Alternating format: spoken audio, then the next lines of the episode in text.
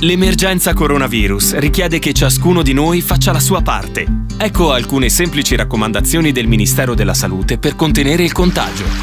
Lavati spesso le mani col sapone o con un gel a base alcolica. Non toccarti occhi, naso e bocca con le mani. Evita le strette di mano e gli abbracci fino alla fine dell'emergenza. Quando starnutisci, copri bocca e naso con fazzolettini monouso, altrimenti usa la piega del gomito. Evita luoghi affollati e contatti ravvicinati mantenendo una distanza di almeno un metro dagli altri. Se hai sintomi simili all'influenza, non recarti a pronto soccorso o negli studi medici, ma resta a casa e contatta telefonicamente il medico di base, il pediatra o la guardia medica, oppure usa i numeri regionali messi a disposizione. Insieme possiamo vincere questa sfida, restando uniti, ma distanti. Cordiale saluto da Angelo Musumarra. In questo podcast potete ascoltare il discorso alla nazione di lunedì 13 aprile di Emmanuel Macron, presidente della Francia, che ha annunciato che le misure di più rigido confinamento contro l'epidemia di coronavirus continueranno oltre Alpe fino a lunedì 11 maggio dove ha ammesso che il paese non era abbastanza preparato ad affrontare l'emergenza sanitaria. Buon ascolto. Française, Français, mes chers compatriotes, jeudi soir, je me suis adressé à vous pour évoquer la crise sanitaire que traverse notre pays. Jusqu'alors, l'épidémie de Covid-19 était peut-être pour certains d'entre vous une idée lointaine. Elle est devenue une réalité immédiate, pressante. Le gouvernement a pris, comme je vous l'avais annoncé, des dispositions fermes pour freiner la propagation du virus. Les crèches, les écoles, les collèges, les lycées, les universités sont fermés depuis ce jour. Samedi soir, les restaurants, les bars, tous les commerces non essentiels à la vie de la nation ont également clos leurs portes. Les rassemblements de plus de 100 personnes ont été interdits. Jamais la France n'avait dû prendre de telles décisions, évidemment exceptionnelles, évidemment temporaires, en temps de paix. Elles ont été prises avec ordre, préparation, sur la base de recommandations scientifiques avec un seul objectif, nous protéger face à la propagation du virus. Dans la journée de jeudi, un consensus scientifique et politique s'est formé pour maintenir le premier tour des élections municipales. Et j'ai pris avec le Premier ministre la décision de maintenir le scrutin. Hier, dimanche, les opérations de vote ont donc pu se tenir. Je veux ce soir remercier les services de l'État, les maires, l'ensemble des services, des mairies, tous ceux qui ont tenu les bureaux de vote et qui ont donc permis l'organisation de ce scrutin. Je veux aussi saluer chaleureusement les Françaises et les Français qui, malgré le contexte, se sont rendus aux urnes, dans le strict respect des consignes sanitaires, des gestes barrières contre le virus. Je veux aussi ce soir adresser mes félicitations républicaines aux candidats élus au premier tour. Environ 30 000 communes sur 35 000 ont, après ce premier tour, un conseil municipal. Mais dans le même temps, alors même que les personnels soignants des services de réanimation alertaient sur la gravité de la situation, nous avons aussi vu du monde se rassembler dans les parcs, des marchés bondés, des restaurants, des bars qui n'ont pas respecté la consigne de fermeture, comme si au fond la vie n'avait pas changé à tous ceux qui, adoptant ces comportements, ont bravé les consignes, je veux dire ce soir très clairement, non seulement vous ne vous protégez pas, vous, et l'évolution récente a montré que personne n'est invulnérable, y compris les plus jeunes, mais vous ne protégez pas les autres. Même si vous ne présentez aucun symptôme, vous pouvez transmettre le virus. Même si vous ne présentez aucun symptôme, vous risquez de contaminer vos amis, vos parents, vos grands-parents, de mettre en danger la santé de ceux qui vous sont chers. Dans le Grand Est, dans les Hauts-de-France, en Île-de-France, nos soignants se battent pour sauver des vies, avec dévouement, avec force, au moment où la situation sanitaire se dégrade fortement, où la pression sur nos hôpitaux et nos soignants s'accentue, tout notre engagement, toute notre énergie, toute notre force doivent se concentrer sur un seul objectif, ralentir la progression du virus. je vous le redis avec force ce soir. Respectons les gestes barrières, les consignes sanitaires. C'est le seul moyen de protéger les personnes vulnérables, d'avoir moins de concitoyens infectés et ainsi de réduire la pression sur les services de réanimation pour qu'ils puissent mieux accueillir, mieux soigner. Sans signe grave, contactons notre médecin traitant, n'appelons le SAMU et ne nous rendons à l'hôpital qu'en cas de forte fièvre, de difficulté à respirer, sans quoi ils ne pourront faire face à la vague de cas graves qui déjà se profile dans certaines régions. Faisons preuve, au fond, d'esprit solidaire et de sens des responsabilités. Chacun d'entre nous doit à tout prix limiter le nombre de personnes avec qui il est en contact chaque jour. Les scientifiques le disent, c'est la priorité absolue. C'est pourquoi, après avoir consulté, écouté les experts, le terrain, et en conscience, j'ai décidé de renforcer encore les mesures pour réduire nos déplacements et nos contacts au strict nécessaire. Dès demain, midi, et pour 15 jours au moins, nos déplacements seront très fortement réduits. Cela signifie que les regroupements extérieurs, les réunions familiales ou amicales ne seront plus permises. Se promener, euh, retrouver ses amis dans le parc, euh, dans la rue, ne sera plus possible. Il s'agit de limiter au maximum ces contacts au-delà du foyer. Partout sur le territoire français, en métropole comme outre-mer, Seuls doivent demeurer les trajets nécessaires.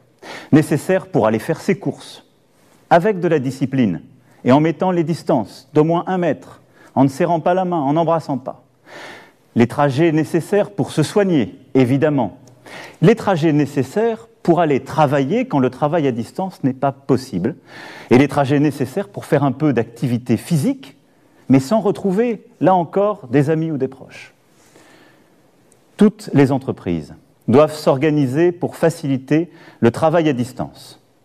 Et quand cela ne sera pas possible, elles devront adapter dès demain leur organisation pour faire respecter ces gestes barrières contre le virus, c'est-à-dire protéger leurs salariés ou quand il s'agit d'indépendants, se protéger eux-mêmes. Le gouvernement précisera les modalités de ces nouvelles règles dès ce soir, dès après mon allocution toute infraction à ces règles sera sanctionnée. Je vous le dis avec beaucoup de solennité ce soir. Écoutons les soignants qui nous disent, si vous voulez nous aider, il faut rester chez vous et limiter les contacts. C'est le plus important. Évidemment, ce soir, je pose des règles nouvelles. Nous posons des interdits, il y aura des contrôles. Mais la meilleure règle, c'est celle qu'en tant que citoyen, vous vous appliquez à vous-même. Et une fois encore, j'en appelle à votre sens des responsabilités et de la solidarité. Dans ce contexte, après avoir consulté le président du Sénat, le président de l'Assemblée nationale, mais également mes prédécesseurs, j'ai décidé que le second tour des élections municipales serait reporté. Le Premier ministre en a informé aujourd'hui même les chefs de parti représentés au Parlement. Cette décision a fait l'objet d'un accord unanime. Mes chers compatriotes, je mesure l'impact de toutes ces décisions sur vos vies. Renoncer à voir ses proches, c'est un déchirement. Stopper ses activités quotidiennes, ses habitudes, c'est très difficile. Cela ne doit pas nous empêcher de garder le lien d'appeler nos proches, de donner des nouvelles, d'organiser aussi les choses avec nos voisins, d'inventer de nouvelles solidarités entre générations, de rester, comme je vous l'ai dit jeudi dernier, profondément solidaires et d'innover là aussi sur ce point. Je sais que je vous demande de rester chez vous. Je vous demande aussi de garder le calme, dans ce contexte. J'ai vu ces dernières heures des phénomènes de panique en tous sens. Nous devons tous avoir l'esprit de responsabilité. Il ne faut pas que les fausses informations circulent à tout va. Et en restant chez vous, occupez-vous des proches qui sont dans votre appartement, votre maison. Donnez des nouvelles, prenez des nouvelles. Lisez, retrouvez aussi ce sens de l'essentiel. Je pense que c'est important dans les moments que nous vivons. La culture, l'éducation, le sens des choses est important. Et éviter l'esprit de panique, de croire dans toutes les fausses rumeurs, les demi-experts ou les faux sachants. La parole est claire, l'information est transparente et nous continuerons de la donner. Mais croyez-moi, cet effort que je vous demande, je sais qu'il est inédit, mais les circonstances nous y obligent. Nous sommes en guerre. En guerre sanitaire, certes. Nous ne luttons ni contre une armée, ni contre une autre nation. Mais l'ennemi est là, invisible, insaisissable, qui progresse. Et cela requiert notre mobilisation générale. Nous sommes en guerre. Toute l'action du gouvernement et du Parlement doit être désormais tournée vers le combat contre l'épidémie. De jour comme de nuit, rien ne doit nous en divertir. C'est pourquoi j'ai décidé que toutes les réformes en cours seraient suspendues, à commencer par la réforme des retraites. Dès mercredi, en Conseil des ministres, sera présenté un projet de loi permettant au gouvernement de répondre à l'urgence et, lorsque nécessaire, de légiférer par ordonnance dans les domaines relevant strictement de la gestion de crise. Ce projet sera soumis au Parlement dès jeudi. J'ai vu tout à l'heure les présidents de l'Assemblée nationale et du Sénat afin que ces textes soient votés le plus rapidement possible, afin aussi que la vie démocratique et le contrôle du Parlement continuent dans cette période. Je les en remercie et je remercie tous nos parlementaires en cet instant. Nous sommes en guerre. J'appelle tous les acteurs politiques, économiques, sociaux, associatifs, tous les Français, à s'inscrire dans cette union nationale qui a permis à notre pays de surmonter tant de crises par le passé. Nous sommes en guerre. Et la nation soutiendra ses enfants, qui, personnel soignant, en ville, à l'hôpital, se trouvent en première ligne dans un combat qui va leur demander énergie, détermination, solidarité. Ils ont des droits sur nous. Nous leur devons évidemment les moyens, la protection. Nous serons là. Nous leur devons des masques, du gel, tout le matériel nécessaire, et nous y veillons et y veillerons. Nous avons décidé, avec les scientifiques, de réserver les masques en priorité pour l'hôpital et pour la médecine de ville et de campagne, en particulier les généralistes et les infirmières, désormais en première ligne aussi dans la gestion de la crise. Des masques seront livrés dans les pharmacies dès demain soir, dans les 25 départements les plus touchés, mercredi pour le reste du territoire national. J'ai aussi entendu le message des spécialistes, en particulier les chirurgiens dentistes et beaucoup d'autres. Des solutions seront trouvées avec le ministre de la Santé dans les prochaines heures. Nous devons aussi aux soignants la garde de leurs enfants. Un service minimum de garde est en place depuis ce jour dans les crèches et dans les écoles. Nous leur devons aussi sérénité dans leurs déplacements et repos. C'est pourquoi j'ai décidé que dès demain, les taxis et les hôtels pourront être mobilisés à leur profit. L'État paiera. Nous sommes en guerre, oui. Le pays accompagnera dans cette période les régions les plus touchées, aujourd'hui, comme celles qui le seront demain. À ce titre, je veux assurer les habitants, les personnels soignants du Grand Est que nous serons au rendez-vous pour les appuyer face à l'afflux de patients et à la saturation des hôpitaux. Je sais ce qu'ils vivent depuis des jours et des jours. Nous sommes avec eux. J'ai décidé pour cela qu'un hôpital de campagne du service de santé des armées serait déployé dans les jours à venir en Alsace. Les armées apporteront aussi leur concours pour déplacer les malades des régions les plus affectées et ainsi réduire la congestion des hôpitaux de certains territoires. Nous sommes en guerre. Aussi, comme je vous l'ai dit jeudi, pour nous protéger et contenir la dissémination du virus, mais aussi préserver nos systèmes de soins. Nous avons pris ce matin, entre Européens, une décision commune. Dès demain midi, les frontières à l'entrée de l'Union européenne et de l'espace Schengen seront fermées.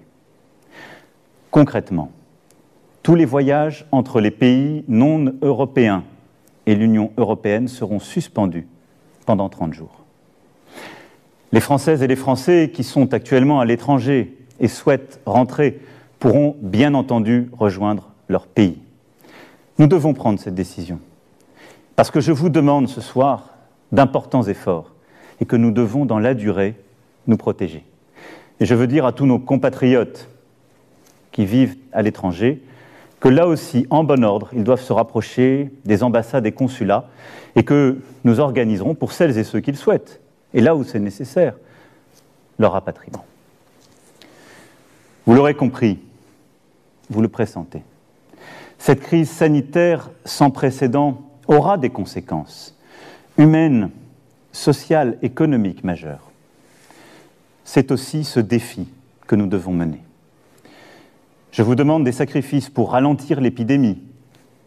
Jamais ils ne doivent mettre en cause l'aide aux plus fragiles, la pérennité d'une entreprise, les moyens de subsistance des salariés comme des indépendants. Pour les plus précaires, pour les plus démunis, pour les personnes isolées, nous ferons en sorte, avec les grandes associations, avec aussi les collectivités locales et leurs services, qu'ils puissent être nourris, protégés, que les services que nous leur devons soient assurés. Pour la vie économique, pour ce qui concerne la France, aucune entreprise, quelle que soit sa taille, ne sera livrée au risque de faillite. Aucune Française, aucun Français ne sera laissé sans ressources. S'agissant des entreprises, nous mettons en place un dispositif exceptionnel de report de charges fiscales et sociales, de soutien au report d'échéances bancaires et de garantie de l'État à hauteur de 300 milliards d'euros pour tous les prêts bancaires contractés auprès des banques. Pour les plus petites d'entre elles, et tant que la situation durera, celles qui font face à des difficultés n'auront rien à débourser, ni pour les impôts, ni pour les cotisations sociales. Les factures d'eau, de gaz ou d'électricité, ainsi que les loyers, devront être suspendus.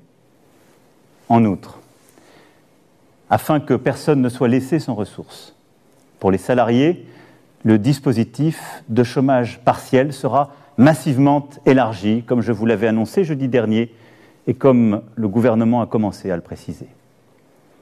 Pour les entrepreneurs, commerçants, artisans, un fonds de solidarité sera créé, abondé par l'État, et auquel le Premier ministre proposera aux régions aussi de contribuer. Le gouvernement, dès demain, précisera toutes ces mesures. Elles seront en fonction des besoins, des réalités économiques, des nécessités secteur par secteur, évidemment adaptées. Nous serons au rendez-vous pour que notre économie soit préservée dans cette période si dure et pour que l'ensemble des travailleuses, des travailleurs puissent avoir cette sécurité aussi en termes de pouvoir d'achat, de continuité de leur vie. Mes chers compatriotes, la France vit un moment très difficile. Nul ne peut en prévoir précisément la durée. Et à mesure que les jours suivront les jours, que les problèmes succéderont aux problèmes, il faudra, en lien avec les éclairages donnés par les scientifiques, les expériences de terrain, il faudra nous adapter. Nous allons continuer aussi pendant cette période de travailler, de progresser sur les traitements. Et je sais le dévouement de plusieurs équipes partout sur notre territoire avec euh, des premiers espoirs qui naissent. Et nous continuerons aussi d'avancer sur le vaccin. Régulièrement, je m'adresserai à vous. Je vous dirai à chaque fois, comme je l'ai fait, comme le gouvernement le fait, la vérité sur euh, l'évolution de la situation. J'ai une certitude. Plus nous agirons ensemble, et vite, plus nous surmonterons cette épreuve. Plus nous agirons en citoyens, plus nous ferons preuve de la même force d'âme, de la même abnégation patriote que démontrent aujourd'hui nos personnels soignants, nos sapeurs-pompiers, l'ensemble des acteurs de la sécurité civile. Plus vite, nous sortirons de cette vie au ralenti. Nous y arriverons, mes chers compatriotes, en étant unis, solidaires. Je vous demande d'être responsables tous ensemble et de ne céder à aucune panique, d'accepter ces contraintes, de les porter, de les expliquer, de vous les appliquer à vous-même. Nous, nous les appliquerons tous. Il n'y aura pas de passe-droit. Mais là aussi, de ne céder ni à la panique, ni au désordre. Nous gagnerons. Mais cette période nous aura beaucoup appris beaucoup de certitudes, de convictions sont balayées, seront remises en cause. Beaucoup de choses que nous pensions impossibles adviennent. Ne nous laissons pas impressionner. Agissons avec force. Mais retenons cela. Le jour d'après, quand nous aurons gagné, ce ne sera pas un retour au jour d'avant. Nous serons plus forts moralement, nous aurons appris et je saurai aussi avec vous en tirer toutes les conséquences. Toutes les conséquences. Y sont-nous, individuellement et collectivement, à la hauteur du moment Je sais, mes chers compatriotes, pouvoir compter sur vous. Vive la République Vive la France Ed è tutto per questo podcast, grazie per il vostro ascolto. Se ritenete interessanti i contenuti che avete appena ascoltato potete condividerli utilizzando i canali social di Aosta Press. Per ogni comunicazione potete scrivere a podcast.ostapress.it. Al prossimo ascolto, buona continuazione, state bene.